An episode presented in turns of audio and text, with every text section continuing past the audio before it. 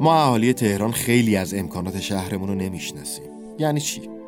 مثلا می‌دونین تهران چند تا پارک یا بوستان داره؟ دیدی نمی‌دونستین؟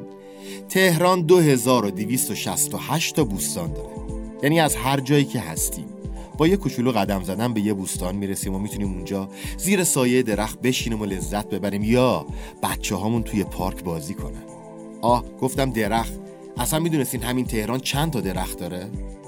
اونم نمی‌دونین. تهران سه و نیم میلیون درخت تنومند داره. درخت تنومند دا فکر کنم اگه درخت های معمولی رو بشماریم بره بالای 6 میلیون درخت سرسبز. پارک و درخت اتفاقای خوبی هن که براتون گفتم. یه سری چیزای دیگه هم هست که خیلی عددهای عجیب غریبی دارن. مثلا ما مردم سرشلوغ و پر رفت آمد تو این شهر روزی 6500 تن. دوباره میگم دقت کنین. 6500 تن زباله تولید می‌کنیم. و تصور کنید فقط یه هفته. یه هفته این زباله ها جمع نشه و ببینین چه بلایی سر خودمون شهرمون میاد. و خیلی امکانات و خدمات دیگه که تو تهران داریم و بهشون بی توجهیم ازشون استفاده می‌کنیم. ولی آیا می‌دونین هزینه نگهداری، توسعه و مدیریتشون از کجا باید تعمین بشه؟ برای داشتن تهرانی بهتر همه باید مشارکت کنیم. 29 اسفند ماه مهلت پرداخت قبوز عوارض نوسازی کسب و پیشه و بهای خدمات یادتون نره. روش های پرداختم که خیلی ساده است. درگاه اینترنتی شهرداری تهران تهران داتایار تلفن 137 یا ستاره 137 مربع و همه درگاه های بانک های طرف قرارداد شهرداری. حتما جهت اطلاع از آخرین وضعیت بدهی عوارض و بهای خدمات ملکتون و ارتباط هوشمند با شهرداری تهران شماره شناسایی روی قبض عوارض رو به سامانه 137 5 تا 0 70 137 5 تا 0 70 پیامک کنید. راستی امسال قبض عوارض برای همه شهروندان تهرانی ارسال شده. تهران شهری برای همه.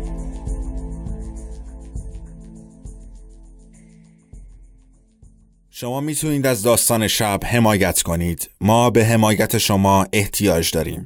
برای همین دو لینک در نظر گرفتیم که همراه پادکست های شبانه ما منتشر میشه. سایت حامی باش برای مخاطبین داخل کشور و سایت PayPal برای مخاطبین خارج از کشور. لطفاً ما رو حمایت کنید. ممنونیم. داستان شب.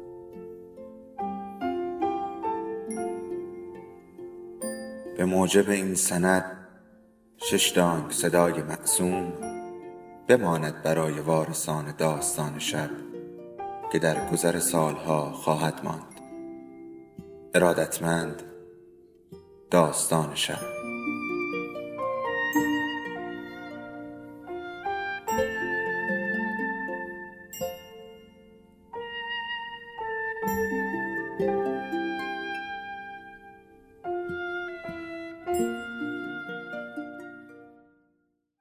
یکی بود یکی نبود.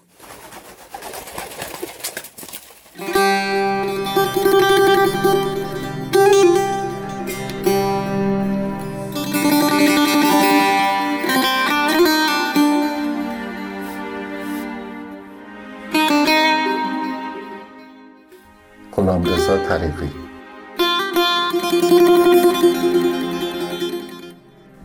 آقای نون.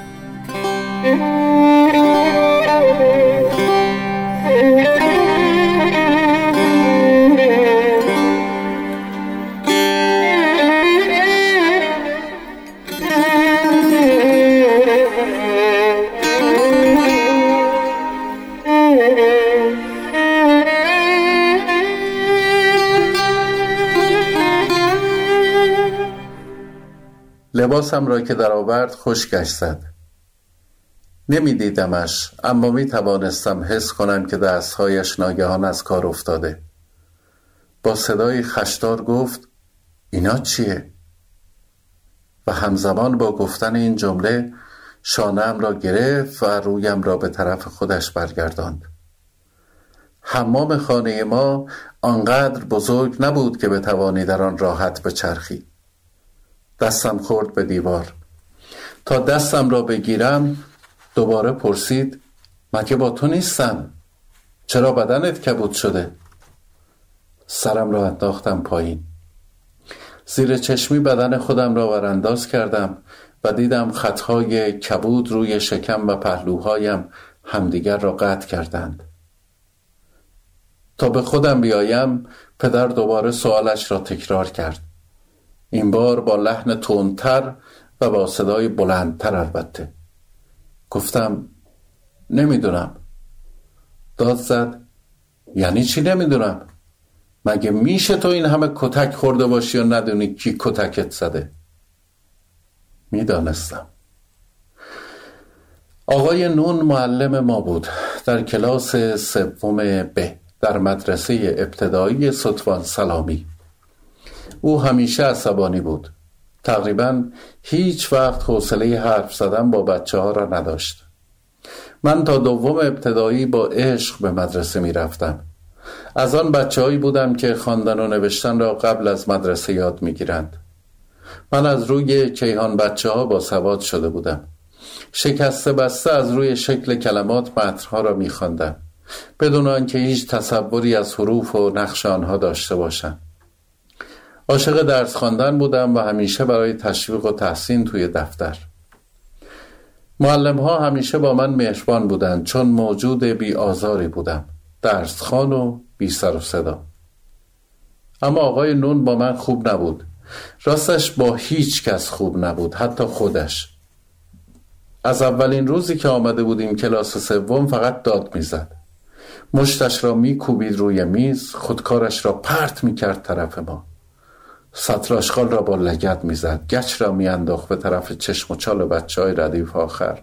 تقریبا همیشه صورتش قرمز بود با رگهایی که از دو طرف گردنش بیرون زده بود. آقای نون اول سال پنج نفر از ما دانش آموزهای زرنگ را انتخاب کرده بود و اسممان را گذاشته بود سرگروه. بعد به هر کداممان پنج نفر از بچه های ضعیفتر را داده بود و گفته بود شما باید با آنها تمرین کنید. و بهشان درس بدهید. آن پنج نفر هم در عالم بچگی سرشان به شیطنت گرم بود و درس نمیخواندند. و قاعده آقای نون این بود که اگر گروهمان در املای نمره کمتر از پانزده داشت ما سرگروه ها باید کتک میخوردیم. حتی اگر یک نفر از آنها نمره کمی می‌گرفت تقریبا همیشه خدا باید کتک میخوردیم. اوایل با شیلنگ می‌زد کف دستمان. اما کم کم روش های کتک زدنش شدیدتر شد تا دیروز. دیروز همین که وارد کلاس شد رفت سر وقت خط زدن مشقها و به بهانه بدخط نوشتن مشق ما سرگروه ها را کشید و با شیلنگ افتاد به جانمان. مثل سلاخی که یک گله کوچک گوسفند را دارد می‌برد به مسلخ. ما بهت زده ایستادیم و گریه کردیم و کتک خوردیم. دیروز و دیشب تمام تنم میسوخت. همین که امروز پدر گفت باید برویم حمام سعی کردم تن به دوش گرفتن ندهم. نمی‌دانستم بدنم کبود شده. فقط به این خاطر سر باز می زدم که هنوز تنم داشت میسوخت و می‌دانستم اگر آب داغ به بدنم بخورد سوزشش بیشتر می شود حالا متوجه شده بودم که ماجرا بدتر از این حرف هست. پدر از سکوت من عصبانی شد. داد زد معلم زده؟ آرام گفتم بله. شنیدم. تو که درس خون بودی آروم بودی چیکار کردی؟ توضیح این ماجرا برای من که زده بودم زیر گریه تا شب طول کشید. پدر تمام شب را بیدار بود. توی حیات راه می‌رفت و من از ترس همچنان داشتم اشک میریختم. نمی‌دانم کی خوابم برده بود. پدر که به اداره نرفته بود بیدارم کرد و دستم را گرفت و کشان کشان برد. به مدرسه که رسیدیم مرا گذاشت جلوی دفتر و رفت توی اتاق مدیر. بعد آقای نون آمد و رفت توی دفتر. موقع داخل شدن با لحنی سرشار از تنفر گفت آشغال آدمت می‌کنم. ترس تمام وجودم را گرفت. از مدرسه بیزار شدم. آنقدر بیزار که هیچ وقت نتوانستم احساس خوبی به مدرسه داشته باشم.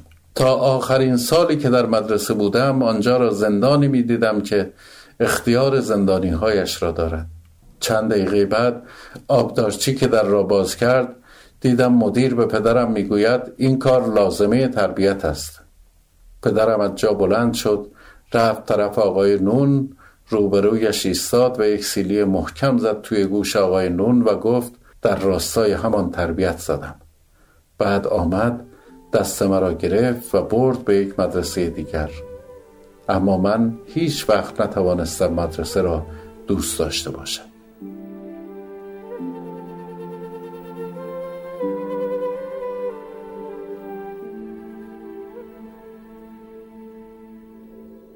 داستان شب بهانه است. برای با هم بودن دور هم نشستن شنیده شدن.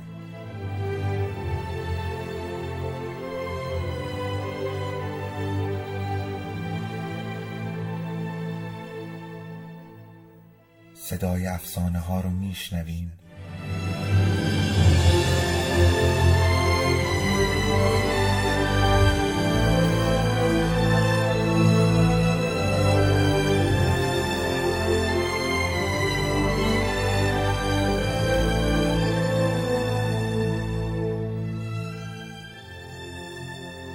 شبتون بخیر.